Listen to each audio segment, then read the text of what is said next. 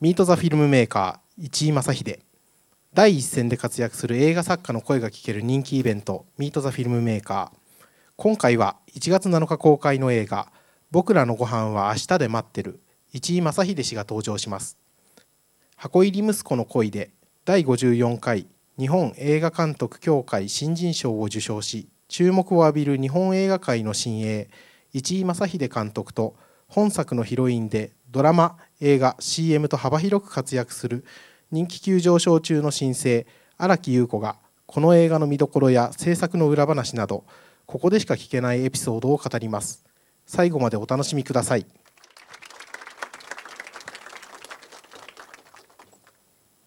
えー、本日モデレーターを務める門馬祐介です。今日はよろしくお願いいたします、えー、1月7日公開となります映画僕らのご飯は明日で待ってる公開記念ミート・ザ・フィルムメーカーを始めます、えー、早速ですが今日のゲストお二方をお呼びしたいと思います。皆様あの盛大な拍手でお迎えください。市井正秀監督荒木優子さんです。どうぞ。それではまず、えー、お二人から一言ずつご挨拶をいただきたいんですけれども市井監督お願いします。はい、えー僕らのご飯は明日で待ってる監督の市井正秀です、えー、よろしくお願いします。よろしくお願いします。荒木さん、はい、お願いします。えー、上村小春役を演じました荒木優子です。今日はよろしくお願いします。ではお二人にはおかけいただきまして映画の話をいろいろ伺っていきたいと思うんですけれども、はいまあ、公開までもう1か月を切りましたよね。今の心境どのような形ですか？そうですね。あのちょうど去年の今頃思いっきり準備をしてましてクランクインは1月の末からだったんですけど、えー、もうまあ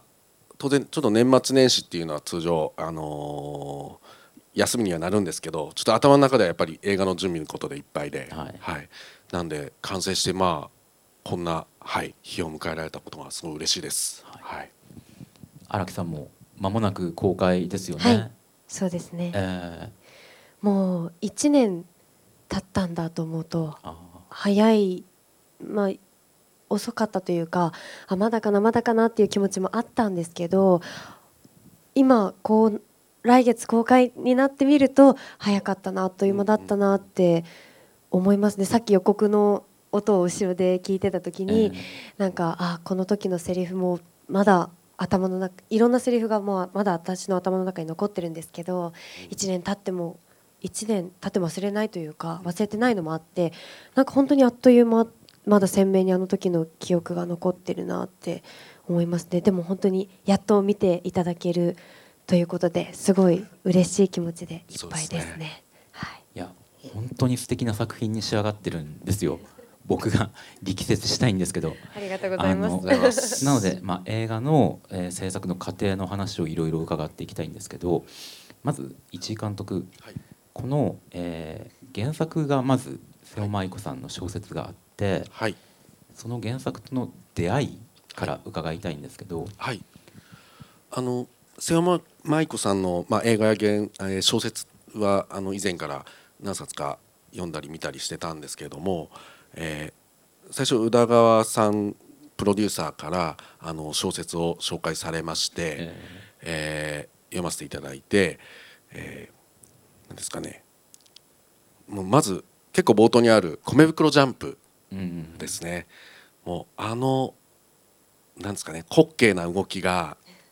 映像にできるっていうことだけでなんかもうまずすごいテンション上がったんですよ。はい、ででかつあのなんか米袋ジャンプって米袋の中にあの意思自分の意思は関係なくどうしても入らざるを得ない密着せざるを得ないじゃないですか。なんかそういったところであったり、まあ、あのあと小春や亮太のキャラクターから出てくるそのちょっと軽妙な会話のやり取りとかそういったところはなんかすごく僕としてはおこがましいんですけど自分の世界観に合ってるなと思ったのがありましてであとまあ一番大事なのは軽やかに描いてるんですけど実はちゃんと2人の心の痛みを真摯にあの見せているところが惹かれまして、まあ、ぜひ映画化させていただきたいと思いました。はい、のまあ、映画にされるということで映画ならではの挑戦であるとか何かここで、えー、取り入れてみようと思われたことっていうのはあったんですか？はい、うん。まあ、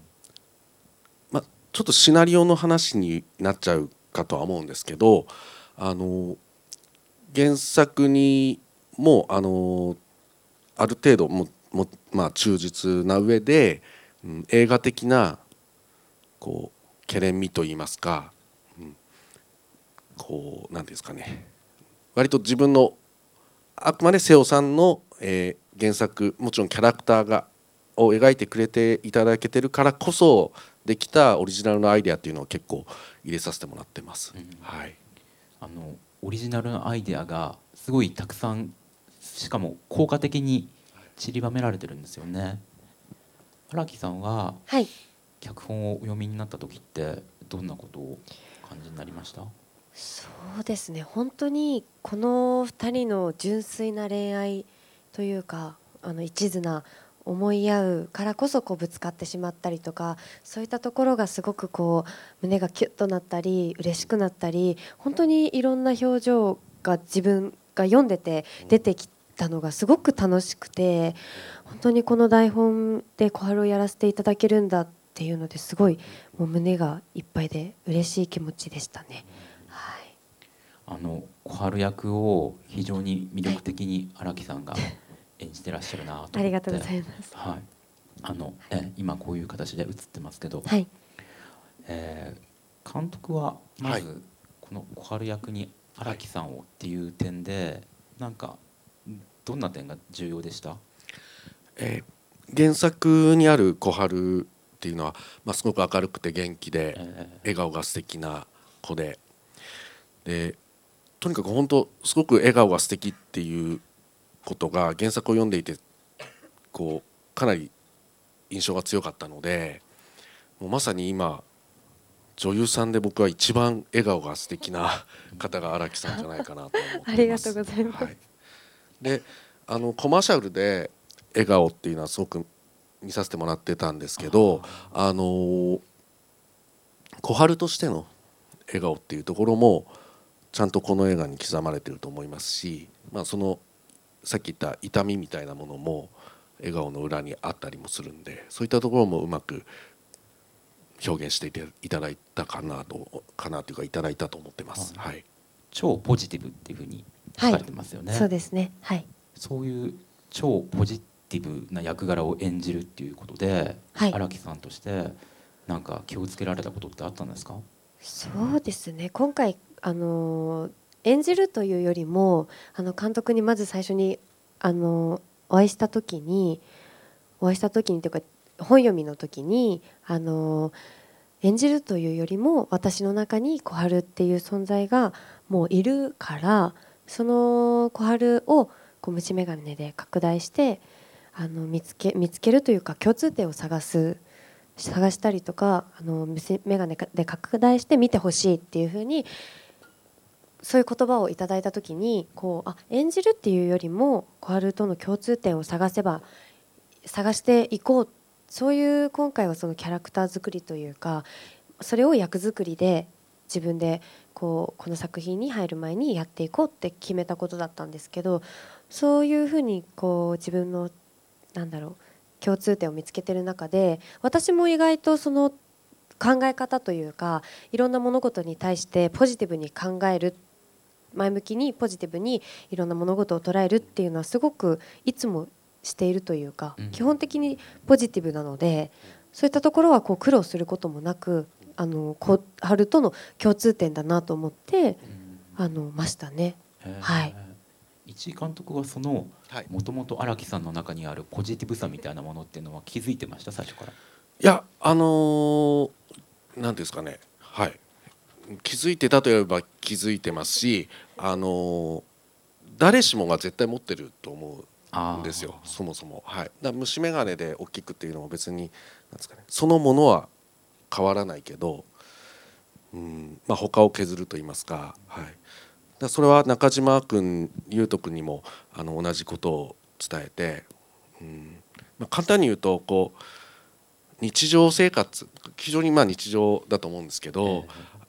を描いていると思うんですがあの日常にこう決め台詞とか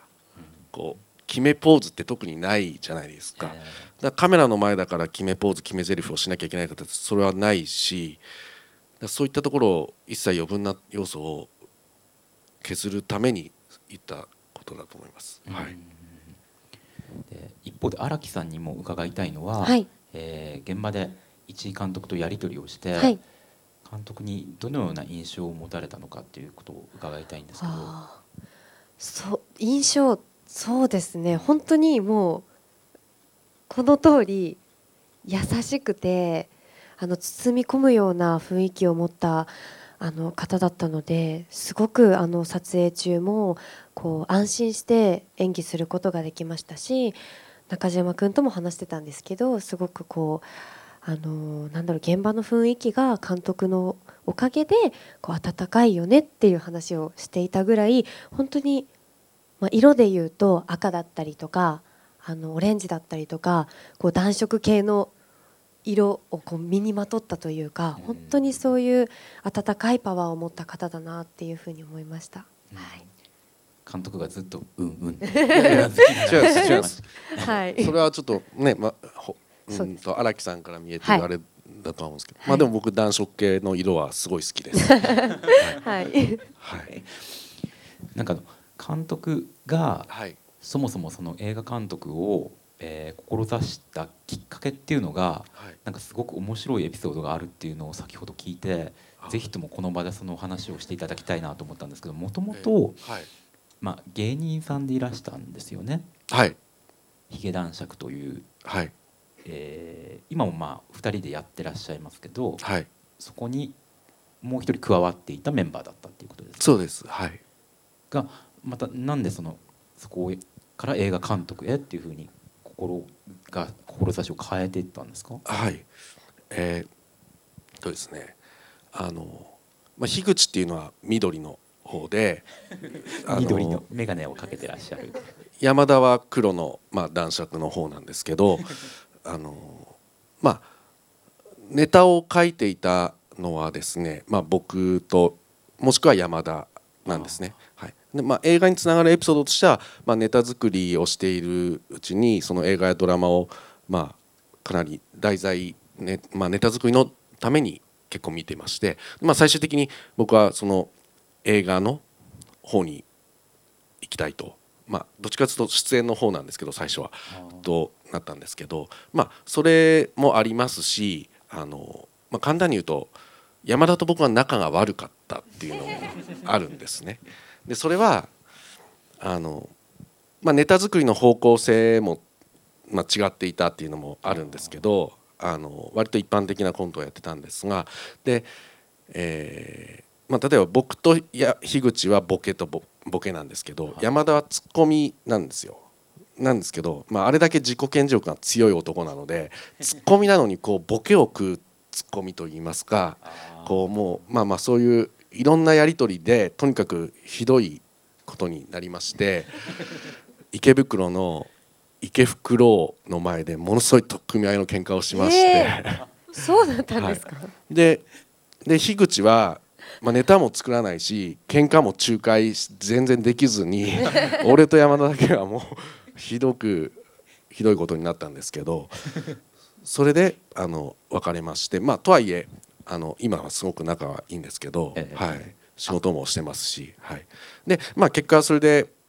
最終的に僕は東京乾電池というところでその映画に出たいがためにその役者として入るんですが、え、あの研究生で1年間通して、まあ、頑張るんですけど本劇団に残れなくて。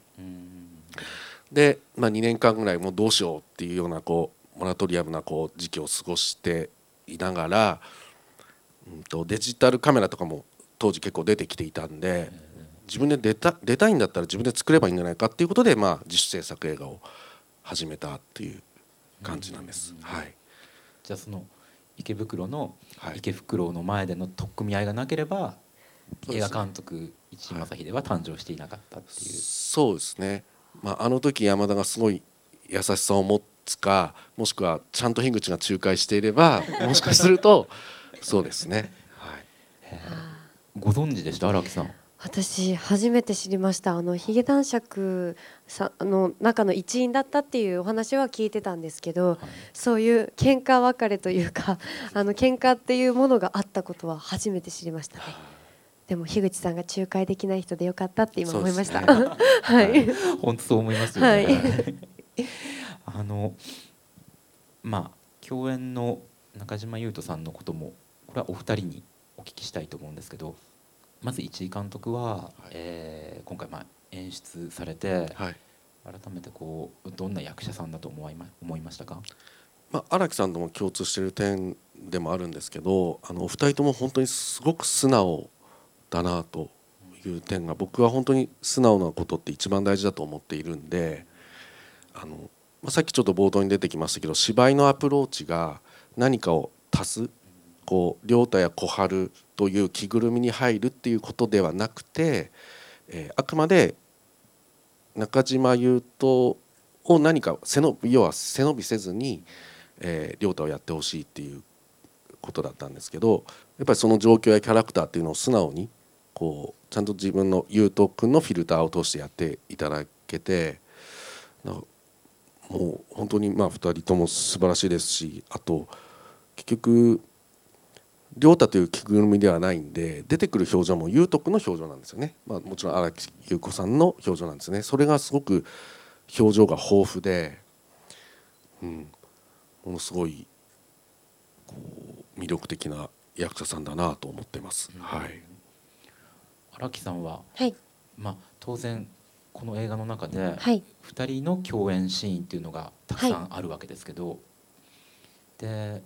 同い年なんですよね。そうなんです。うん、はい。なんかそういう意味でもやっぱりいろんなやり取りっていうのもこう現場で重ねながら一緒にやってらっしゃったりしたんですか？そうですね。あの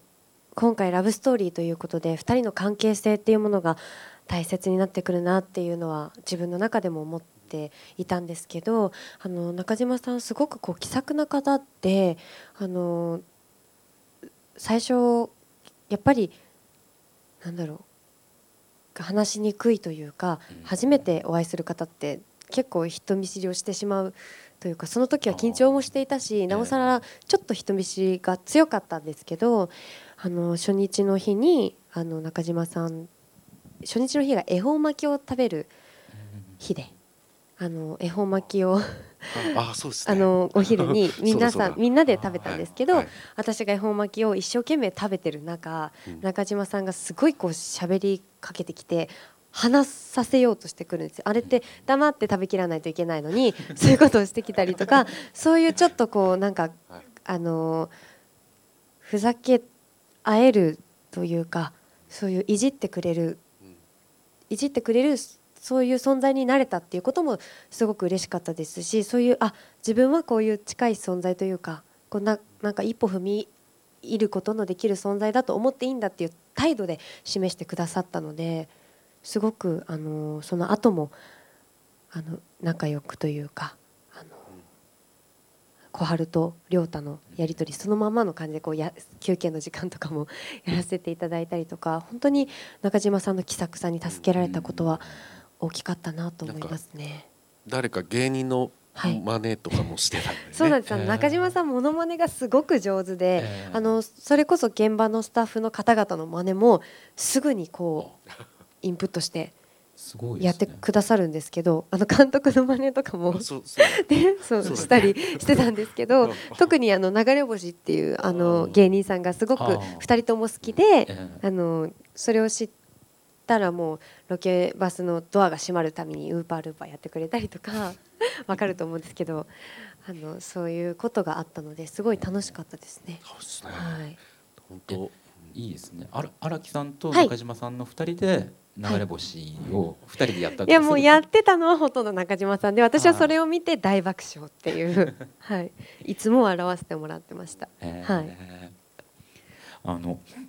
まあ、先ほど監督の印象っていうのを伺いましたけど、はい、今回すごくそのユニークなキャストの方もたくさん出られていて、はい、まあ、片桐はいりさんとか、はい、あのなんかそういった方の雰囲気も現場のその雰囲気に関わってできてたのかなって気もするんですよね。はい、大きいと思います。うん、特に片桐はいりさんが初めてこう現場でコロコロをこう持って病室でこうベッドに横になってた時は中島さんと私2人でも笑いが止まらなくなっちゃって本番前に笑いを止めなきゃっていうのでこう心が必死でした。でもすごくあのなんだろう片桐さんも気さくな方で優しくてあの撮影は実際実2日ですよねご一緒したのは、ね、たった2日だったんですけど、うん、本当にあの2日とは思えないほどの、うん、そのなんか絆というかそこでの片桐さんの存在っていうものはすごく大きい存在なんですけど片桐さんだったからこそそのこのさ中島さんと私小春と亮太とのその3人の関係が築けたんだろうなとは思いますね。はい、なんか片桐さんのことで一言言いたいんですけども本当にすごく明るいキャラクターなんですがあのまあちょっとネタバレになるのであんまり言いませんけどちょっと片桐さんが 2, 日2日間の撮影ですけどその前2日間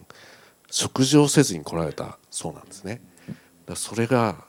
うん、もう超感動しました。はい。こうすみませんか軽い言い方しちゃいましたけど本当ものすごい感動しました。うん、そういう役的に。そうですよね。はい。役柄に関係することのためにそういうことをされたっていうことですもんね。あのちょっと写真を用意してあるので、はい、えー、具体的にシーンについて伺っていきたいと思うんですけど、えー、まずははい 体育祭のシーンあの市井監督がその原作でやはり印象深かったという米袋ジャンプが登場するシーンですよね。はい、で、まあ、こういう形で荒木さんと中島さんが一つの米袋に入ってジャンプしていくと。はい、この撮影、まあ、この体育祭の撮影のシーンっていうのはなんかどんなエピソードありますか？いろいろありますよね。もう本当に。この日はまず一つ前の写真を見ていただくと分かるんですけど、はい、これ実際に体育祭の日なんですけど、うん空晴れてるじゃないですか、えー、晴れてます、ね、本当数時間前豪雨だったんですよね、はい、こう地面を見てください。もうぐちゃぐちゃなんですよ実は。空は晴れてますけどね。この砂が実はあの本当に数時間前スタッフさんみんなで一段となってこう砂を新しい砂をまいて工程をこう慣らしてくださった後なんですよね。本当にこの日朝起きて絶望しましたね。体育祭なのに、こんな雨でって思ったんですけど、本当にこの撮影始まるってなった時には、あの2月14日忘れもしないバレンタインの日だったんですけど、本当に前後の日にち寒かったですよね。ねそうだね。なのに、うん、この日だけ本当に春ぐらいあったかくなって、うん、皆さん半袖で寒そうって思うかもしれないんですけど、うん、全く寒くなくて、ちょうどいいぐらいの気温になって奇跡的に。本当にこの日のこの天気というか、こういう環境でやれたこういう体育祭本当に体育祭日和な日に撮影ができたのはもう奇跡だなって、ね、画面にもやっぱり本当秋晴れっぽくも見えるし、はい、あと本当裏話ですけど荒木さんおっしゃられたようにすごい気温上がったんですよ。2月14日今年の。で結局そのエキストラの方々方々のコートの脱着時間がなくなったんでそれによって撮影時間を稼げたんですよね。はい、そういうこともあったんですね。実際40カットぐらいあったんですけど、あの撮影スタートも開始は遅れたんですがその脱着時間がなくなったことで取り切れたってもう本当にもうスタッフやキャストの、はい、エキストラの方々のおかげですね。うん、うん、で、えー、続いてのシーン、はい。えー、はい。デパートの屋上ですよね。ですね。これはえっとまあ会場の方映画ご覧になってないので、どのようなシーンで登場するんですかここは？これ一番最初もこのシーンで登場、登場というか、あの双眼鏡で亮太が、はいそうですね。はい、本当にまあいろんな打ち明け話もするし、あの楽しい時間も過ごすし本当に2人にとって思い入れの深い屋上ですね。うん、はい、デートの象徴となるようなとこですね。でここにちょうど映ってるこの望遠鏡双眼鏡っていうんですか？望遠鏡っていうんですかね。はい。これが実際にストーリーにも関係してくるっていうことですよね。はい、でそのシーンっていうのは原作にはなかったアイデアを市井監督が、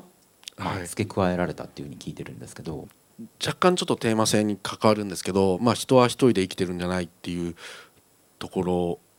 を描くにあたって、まあ、あの亮太と小春が過ごした高校時代や大学時代ももちろん周りにはあの友人もいますし、まあ、2人を主軸に描いてはいますけどそのたくさんの人が関わっている。でその上で例えば双眼鏡から見えるあの人たちっていうものもあの実際亮太や小春の人生に関わっているのでなんかこうどっかさりげなくあの亮太と小春の生きている時間だけではないあの周りの他者の時間っていうものも描いていけたらなっていうところがありました。うん、はいいやここもいやあの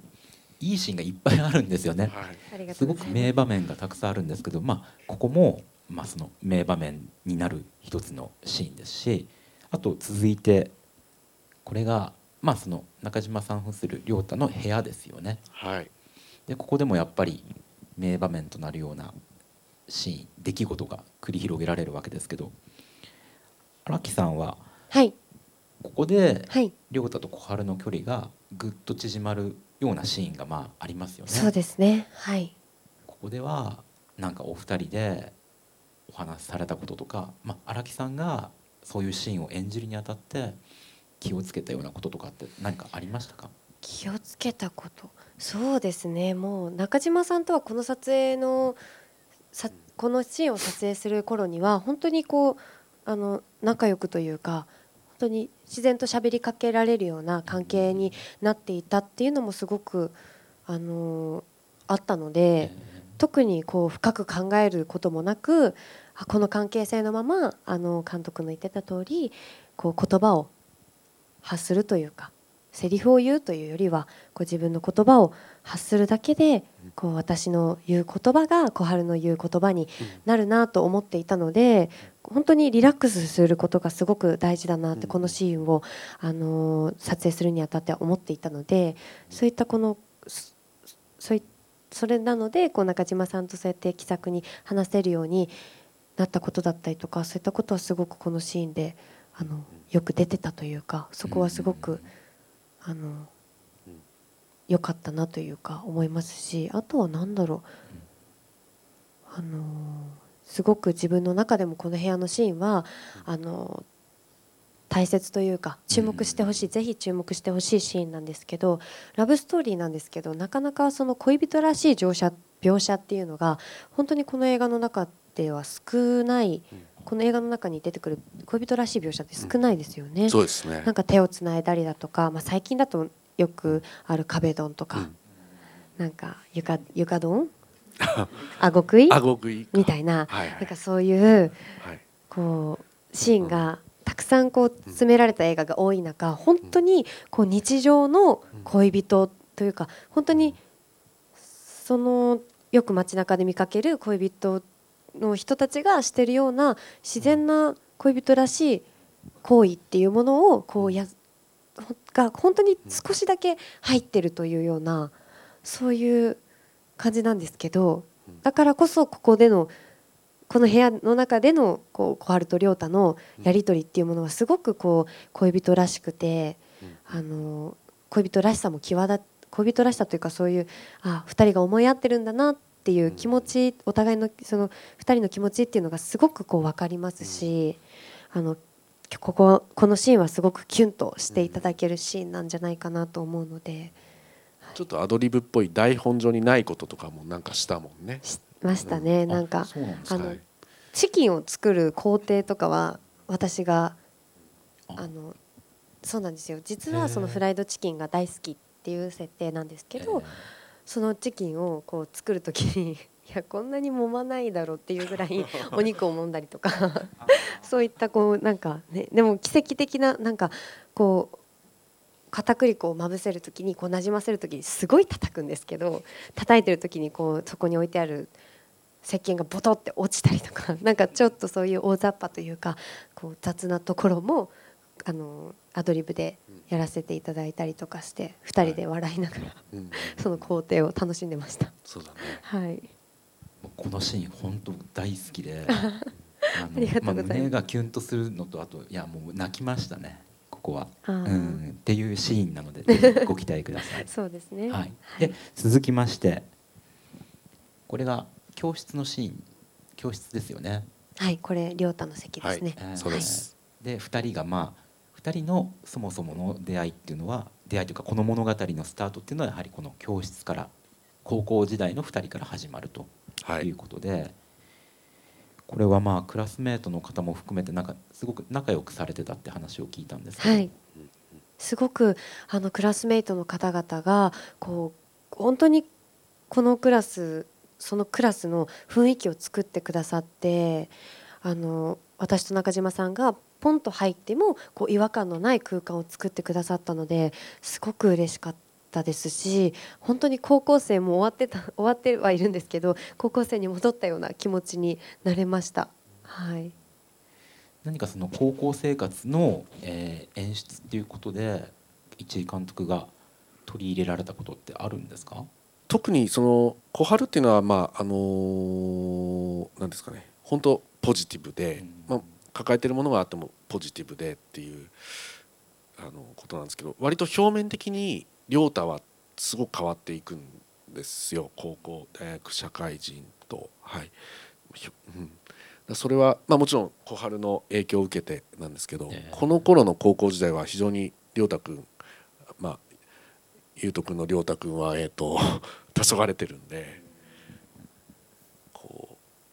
他が明るい中もう活発なみんな高校を生きてる中優斗君だけちょっと時間が止まってるというかそういったところがあのまあ米袋ジャンプの練習も含めて意識はしてましたね。はい、で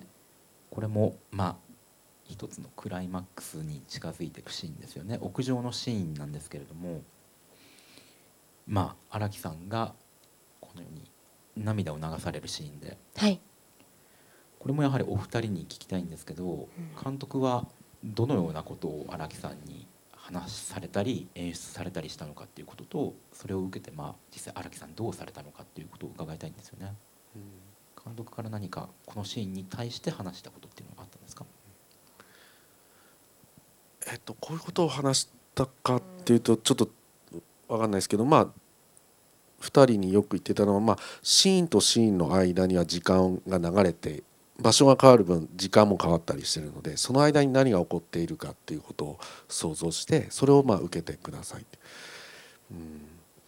えー、そういう、うん、やっぱりそういう状況その前に何があったかっていう状況をしっかり受けていれば勝手に出ると思うので、うん。まあ、もちろんそれは非常に難しいあの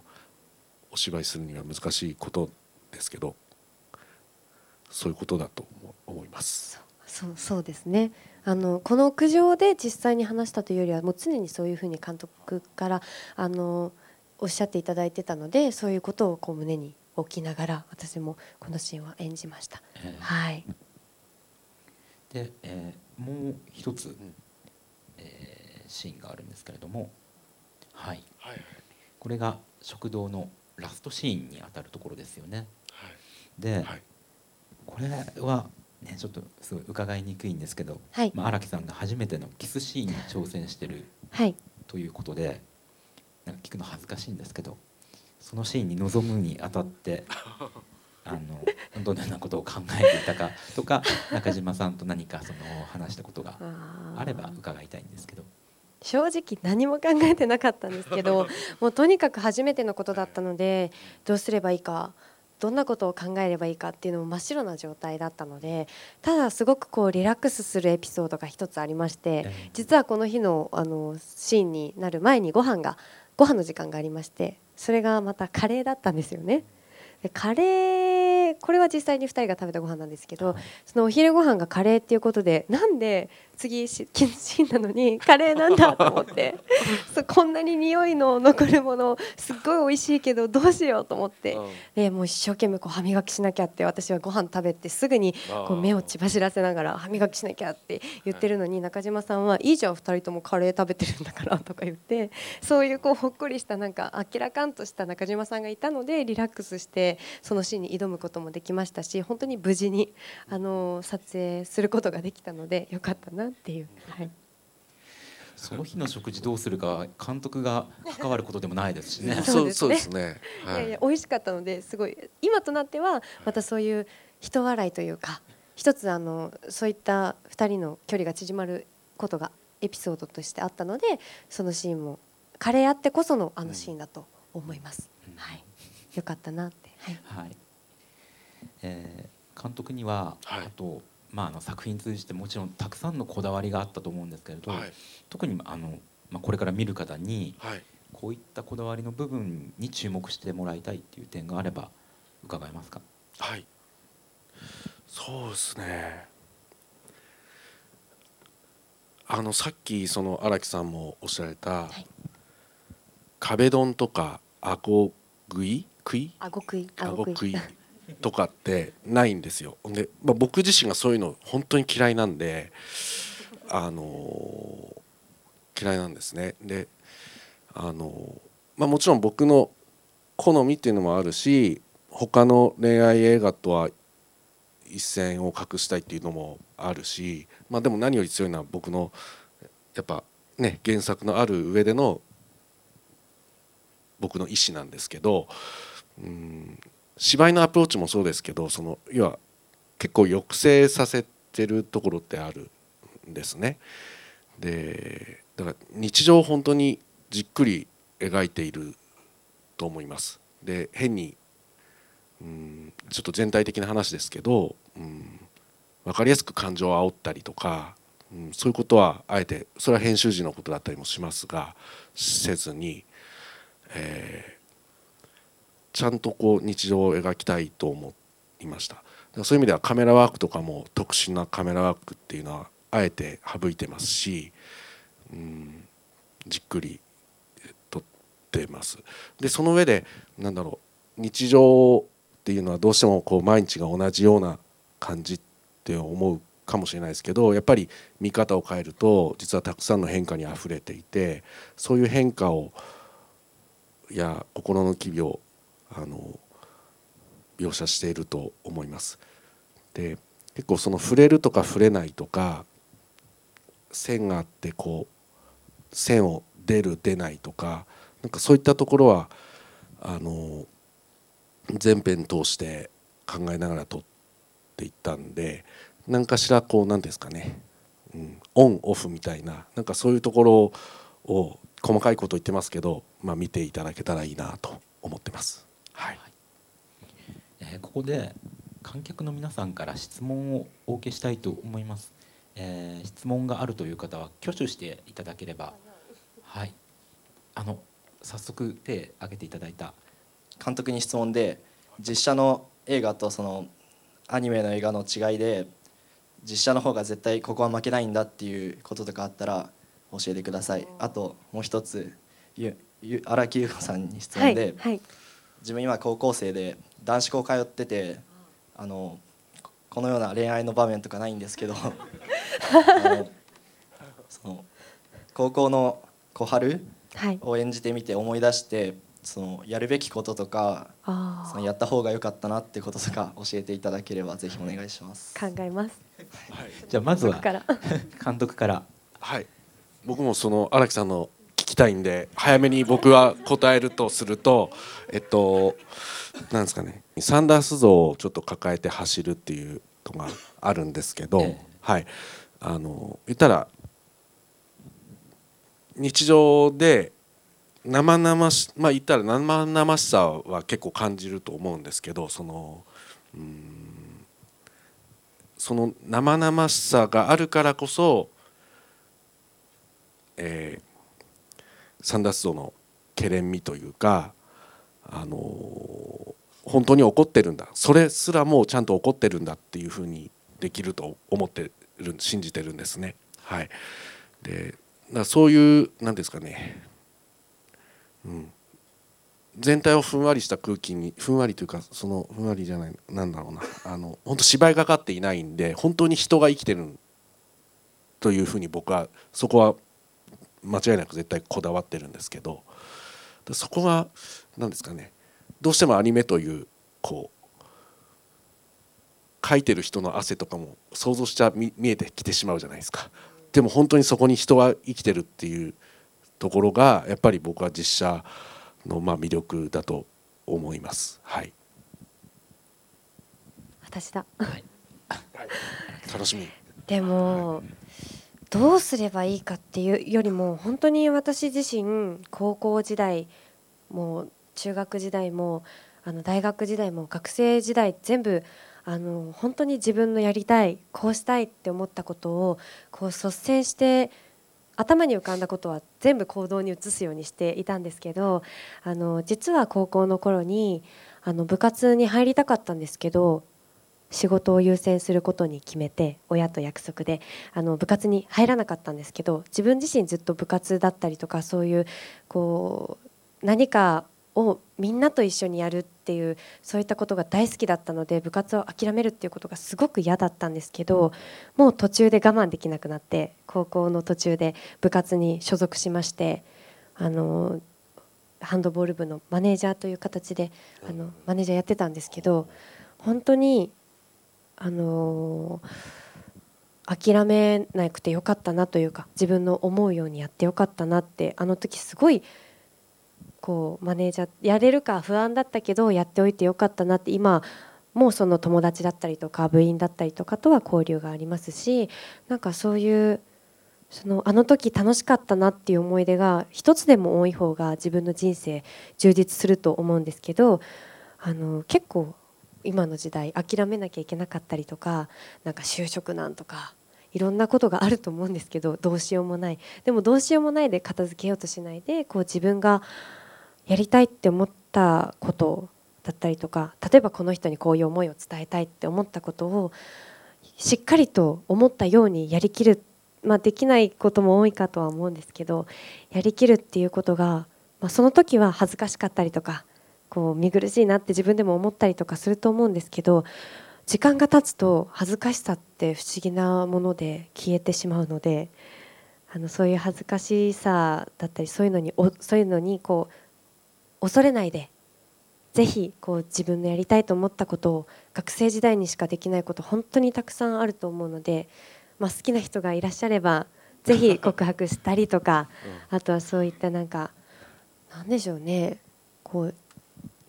恥ずかしいと思わないでいろんなことをやってみればいいのかなと思います。あのぜひ すいません、こんなアドバイスで。はい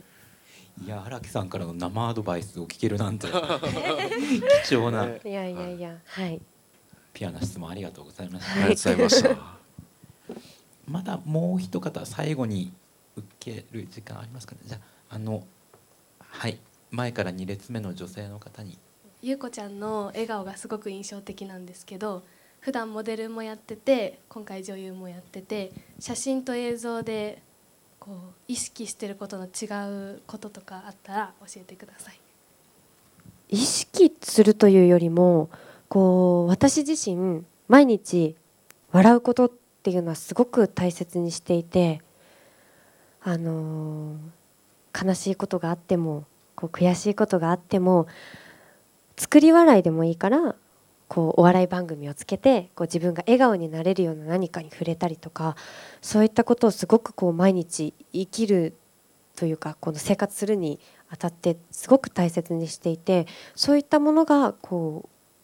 あじゃあ写真の時はこういう笑顔にしようっていう笑顔もあるとは思うんですけどそれをこう意識してやるというよりはこういつものその日常がこうの延長線上で自然にこうやっていることなので。どうやったらっていうよりはやっぱりこう毎日笑うっ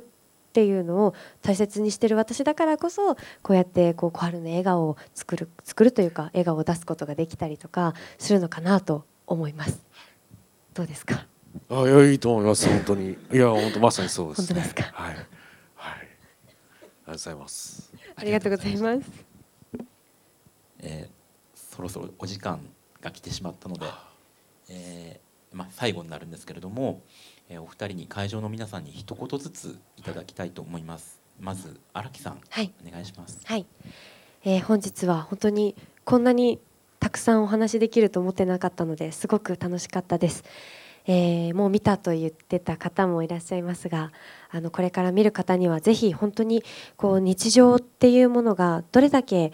こうあのありふれてるありふれてるとか普通の日常がどれだけ大切で今生きてる自分の人生っていうものが尊いものなんだっていうのがこう分かるというか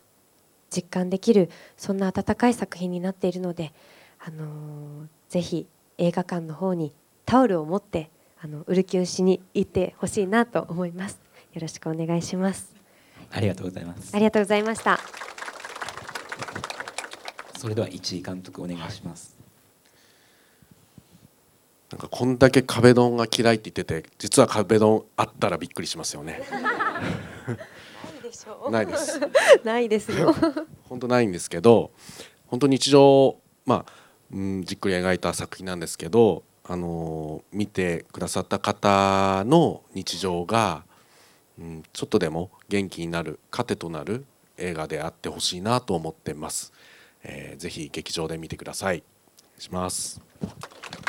どうもありがとうございました、えー、これにて映画「僕らのご飯は明日で待ってる」公開記念ミート・ザ・フィルムメーカー市井正秀監督と荒木優子さんをお迎えしました。えー、どうもありがとうございました。ありがとうございました。